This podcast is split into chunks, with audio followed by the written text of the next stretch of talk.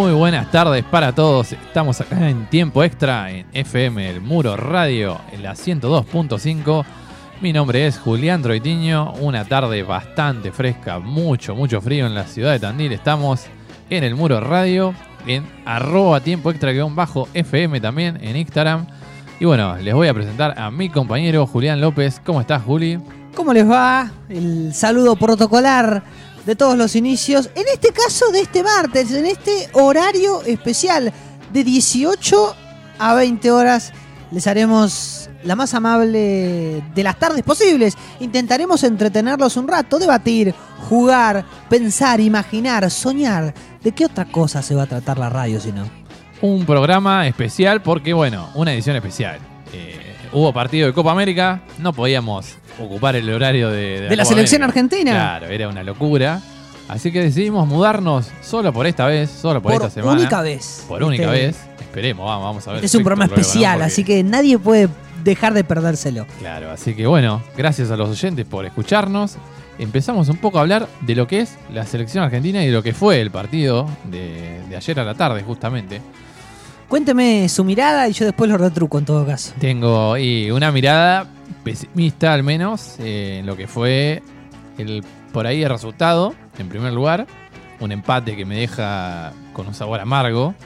Me hubiese encantado arrancar ganando. Y aparte que ya van tres empates seguidos, más allá que dos eran por eliminatorias. Pero bueno, eh, nada, hay que seguir. Y creo que Argentina tiene armas como para incluso pelear la Copa América. Pero bueno, ayer de a ratos me gustó. Eh, algunas, algunas cosas me han gustado, pero siento que desde, no sé si desde Caloni o, de los jugadores, hay, hay por ahí una falta en el juego. Eh, incluso me pareció en ciertos momentos falta de, compromiso en algunas jugadas. Pero bueno, no sé cómo, cómo lo ve usted, Julián. Si uno tuviera que retratar el partido de acuerdo a ciertas fotos que se fueron dando a lo largo de los minutos, podríamos decir que en los primeros 10 Chile presionó muy arriba a la Argentina y eso hizo que nosotros retrocediéramos bastantes metros en el campo de juego y los primeros 10 minutos del primer tiempo al menos estuvimos acobachados, vamos a decirlo así en términos más cotidianos, eh, en nuestra propia área, los 11 jugadores, incluso Messi jugando sobre el lateral, una cosa extraña, nosotros que uno ve a Messi seguidamente en el Barcelona, a partir de los 10 minutos en adelante Argentina empezó acomodarse en el campo de juego, a sentarse un poco en, el campo de Chile, tocando la pelota con varios pases laterales. Es algo que le cuesta a Argentina, lateraliza demasiado el juego y la tenencia pasa, en lugar de ser un arma, a ser simplemente algo que está ahí y que no genera ningún peligro. ¿Qué pasa? Cuando se termina eso, cuando agarra la pelota a lo Chelso, que es capaz de encarar y meter un brazo en profundidad, cuando corta y va al espacio eh, Nico González, que más allá de una jugada que lo va a carcomer bastante a él y que la sociedad se lo va a recordar por lo menos esta semana, que erra en un pase filtrado de Messi, siempre rompió, siempre fue, intentó, pateó al arco, marcó, trabó, luchó. Para mí hizo un muy buen partido y después, obviamente, quien corta la lateralización del juego es Messi. Es el único que agarra la pelota. Hay una jugada que no me acuerdo en qué minuto se da, si no me equivoco es en el primer tiempo, donde Argentina tiene entre pases al compañero que está a un metro y medio y la lateralización por las bandas, por lo menos dos minutos con 20 segundos la pelota. En la mitad de la cancha, que viene para Otamendi, que vuelve para Martínez Cuarta, que va para la derecha, que va para la izquierda, hasta que Messi agarra la pelota en mitad de la cancha, la baja y en dos toques mete un pase cruzado a la izquierda para que vaya Tagliafico, para que corra Tagliafico el espacio, y lo deja casi entrando en la puerta del área. En un solo pase. Cambió de frente, abrió los ojos, abrió el panorama, mostró un poco todo lo que sabe y, logró ese pase. Me parece que en el primer tiempo ese fue uno de los déficits, la lateralización del juego, ¿no? Sí, por ahí eh, Messi estuvo conduciendo de a ratos y cuando lo hizo, lo hizo muy bien. Eh, un golazo, por cierto, obviamente, de Messi. Eh, Me salió a gritarlo. Sí, no, fue, un gol muy lindo que. Hermoso. Eh, ya Bravo le había sacado un gol por eliminatorias. Claro, revancha. Y fue una, especie de revancha de con Bravo, que son amigos, fueron compañeros en el Barcelona. Sí, sí, serán amigos, pero Bravo no estaba contento, ¿eh? Bueno, pero Le, le venía de sacar un golazo y bueno. eh, Tremenda pelota había sacado el había sacado una pelota formidable, bravo. Y bueno, en este caso era muy difícil porque estaba.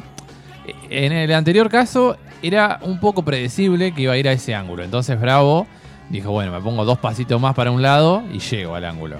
En este caso estaba la pelota prácticamente puesta en la mitad de lo que es el arco ahí y era, bueno, se la juega Messi para un lado para el otro. Bravo no se la podía jugar para uno de los dos lados. Messi apuntó a un ángulo de los dos y obviamente fue gol.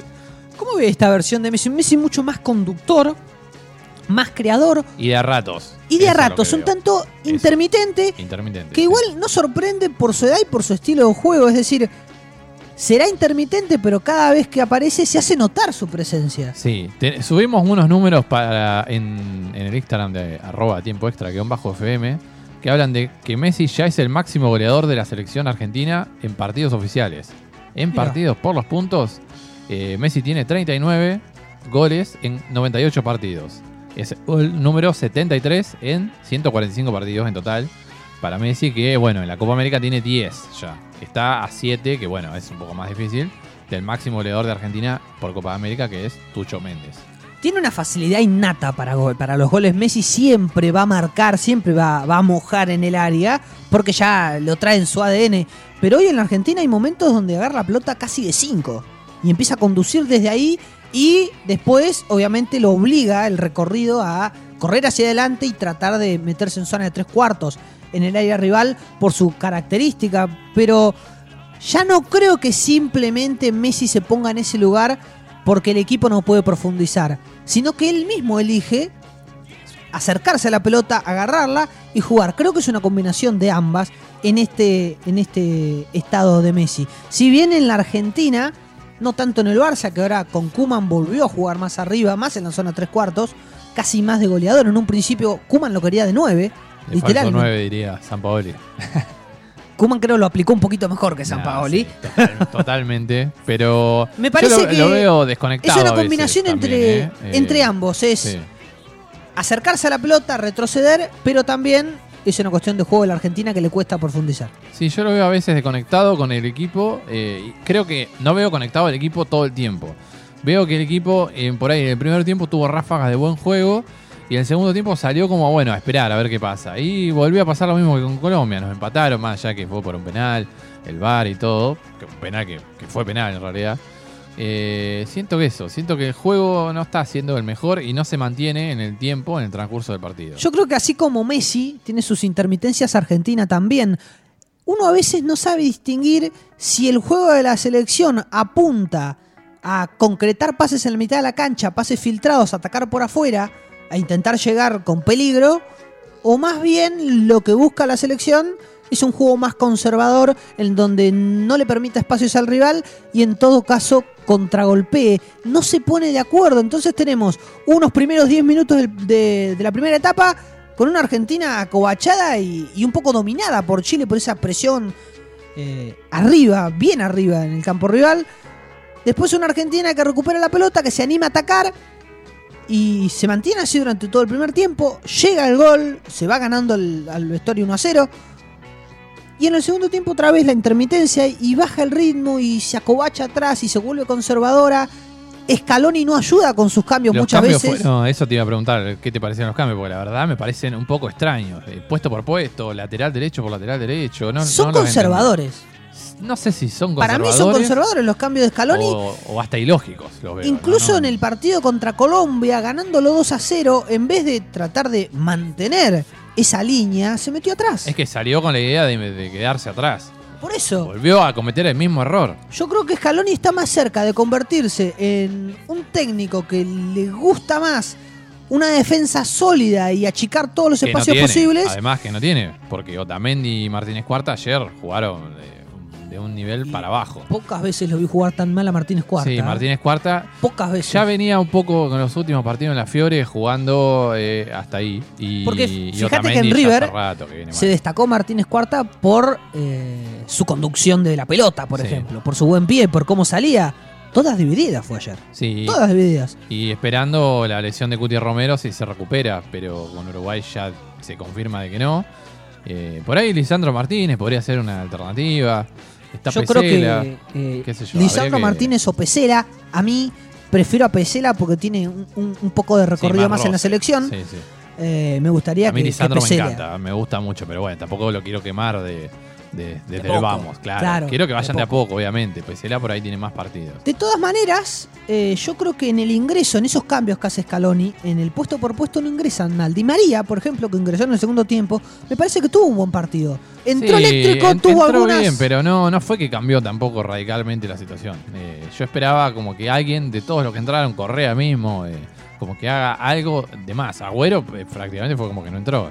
Y Joaquín Correa y Agüero entraron 10 minutos. Sí, sí, pero Tampoco no, tenían pero- mucho, mucho Bueno, pero, para cambiar. eh, Digo, eh, para mí las- el juego se cambia el- desde lo grupal, no desde lo individual. El jugador que entró de. que está, está para mí inchequeable total. el inglés este que entró para, para Chile, Ben- Brereton creo que se llama. Lo anoté yo, no me lo robes. Ah, bueno, bien, se lo dejo entonces. Ese jugador entró y un poco molestó. En cambio, yo vi que Agüero y, y Correa no. eh, Para mi gusto no molestaron para nada. a, Casi mí, a mí me parece que a, Joaquín, que es un jugador que yo quiero verlo más en la selección y Sí, quiero que tenga más igual, minutos, eh. Sí, sí. tampoco le llegaron demasiadas pelotas. tuvo una que podría haber metido la cabeza La- para mí. La única que tuvo clara, neta, para él poder encarar y desequilibrar, que es lo que mejor hace, fue sobre el final, que, Esa fue buena igual. que, eh. que encaró, penal. enganchó, se metió en el área y después rebota y llega al último córner. Y, y por ahí Acuña podría haber estado. Tagliafico también viene bastante flojo. Hay muchos que vienen. eh, Algo positivo que descarga Mal, de que rescato de la selección, Sí. que últimamente en tema de selección estoy más positivo que usted. sí, demasiado Eh, para, para mi gusto, demasiado positivo. Pero bueno, me alegro eh, por, qué sé yo, alguien tiene que ser me- positivo también. A mí me entusiasma. Yo vi, Sí. por ejemplo, que tanto Montiel como Tagliafico, al menos en el primer tiempo, se animaron a subir. En el fútbol moderno, los laterales, si no suben, perdés un arma vital que se habló en mucho. el juego. Se habló mucho de Tagliafico que no estaba subiendo para nada en los partidos de eliminatoria. En el primer tiempo se animó y en alguna parte del segundo también lo hizo y lo hizo bien. Así que me parece que es destacable. A mí Acuña personalmente no me gusta. Claro. A, Mm. a mí me gusta y ha tenido un buen nivel en el Sevilla y bueno, es un poco más ofensivo que lo que es Tagliafico. Me parece un jugador muy gusta, voluntarioso pero- Acuña, eh, de poca ductilidad con sus pies. Claro, Tagliafico viene de partidos medio, medio flojos también, como que no ha aportado y justo ahora comete un penal. El Eh. penal lo traiciona en todo esto positivo que uno puede marcarle en Sí. su partido. El penal lo, lo expone de una manera que es imposible volver de ahí. Y Otamendi también es un correcto partido, Sí. pero en la, en la jugada del penal duerme la siesta. Sí, sí, pero para mí ya está para cambiarlo. Sí, Otamendi no, no puede ser el central de la selección no, ya. No, no, no, mantengo eso. Y lo- Paredes te se, lo lo vio, se lo vio medio flojo también. No, no. Le falta marca, obviamente, que es lo que no tiene. Eh, o- obviamente que juega y juega bien con Depó, juega bien con los Chelsea. Los Chelsea me gustó bastante igual. Para eh. mí es lo mejor que tiene la selección hoy. Incluso ¿Cuál? el partido. Eh, Lo Che- Chelsea. Sí, fue muy bueno. Incluso el partido anterior contra Colombia, cuando sale Lo Chelsea, Argentina se, Se muere. notó, sí. Se bueno, muere. y acá también sí, fue un cambio raro para mí de, de Scaloni. No, no me gustó ese cambio. Eh, pero bueno. Habla de la entrada de Palacios. No, no. Sacar a los Chelsea, que, que entró, Di María entró por los Chelsea. Entró Di María, creo, ¿no? Porque, también entra doble después. cambio. No fue mala la idea la de Palacio. Lo que sí que no entiendo para qué está convocado Guido Rodríguez y va a sacar a Paredes, supuestamente porque no le gustó lo que estaba haciendo Paredes. Bueno, el 5 no es Guido Rodríguez. no- eso tampoco lo entiendo. Hay muchas cosas de Scaloni que la verdad me están quedando con unas dudas y que quedarán, creo que. A mí me parece que, eh, que veo un, cal- un Scaloni duditativo e indeciso en lo que quiere proponer. No lo tiene claro, creo que ni él mismo. Claro, y. ¿Qué quiere proponer y además qué le conviene a la Argentina proponer para generar? Y muchas veces, encima que ya tiene un, un recorrido por la prensa y una crítica bastante feroz, Scaloni, queda en evidencia esas dudas que tiene. Y vos no sabés, como te decía, si la Argentina lo que quiere es defenderse correctamente y que no le conviertan goles, o lo que quiere es poder profundizar en ataque, poder desbordar y, y atacar con mucha yo, gente. Yo creo que tiene para jugar, tiene para atacar. Eh, sacando a. Brasil, creo que es el segundo eh, equipo que mejor eh, puede atacar. Ayer no lo vi bien a Lautaro, tampoco ya hace varios partidos que no lo estamos viendo bien a Lautaro. Creo que ¿Sabes sí- qué creo con Lautaro? Me parece que él está acostumbrado en el Inter a tener otro delantero, en este caso Sí, Lukaku. sí, sí, sí. Y creo que se compenetran bien. Si bien juega de 9, Lautaro Martínez, para mí no es 9, él es segundo delantero Puede y el ser, 9 puede es ser. Lukaku. Puede ser. Sí, Si- obviamente. en- Si jugara desde el arranque con otro delantero, que en este caso podría ser el Kun Agüero tranquilamente, por ejemplo, estaría mucho más cómodo y funcionaría más. El tema es que si Lautaro tiene que jugar con otro delantero, te cambia el esquema y no sé si Scaloni le gusta tanto esa idea. Sí, a lo que iba que eh, por mucho menos eh, de lo que hizo Lautaro estos últimos días, eh, al Pipa Higuaín lo mataban en las redes sociales, era, era meme por todo.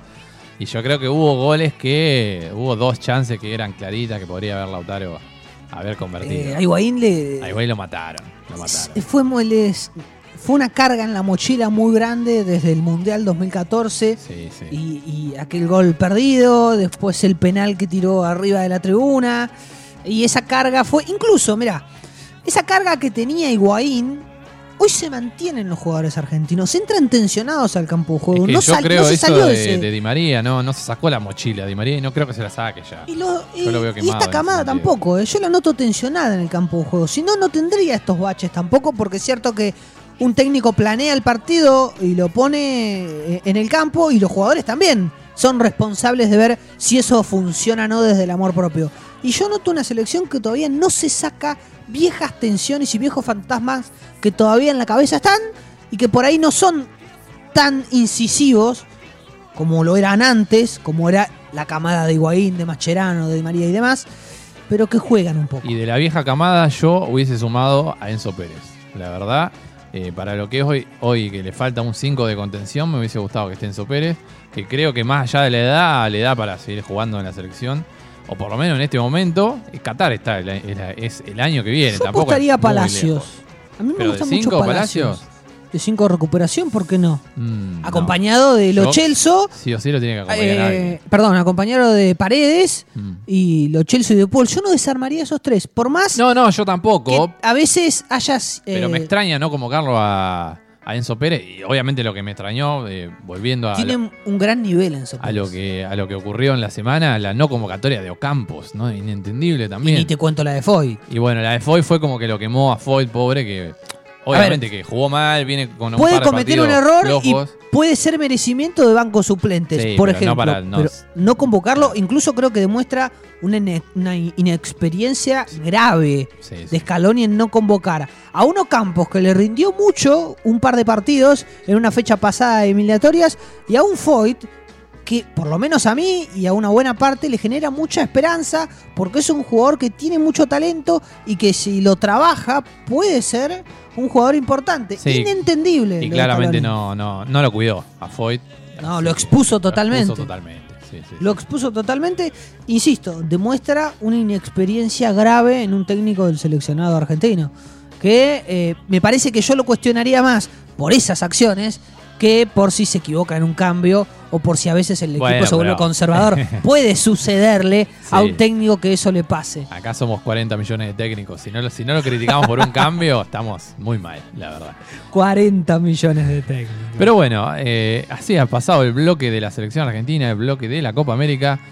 Recuerden seguirnos en arroba tiempo extra guion bajo FM. Escuchamos unos temitas y seguimos.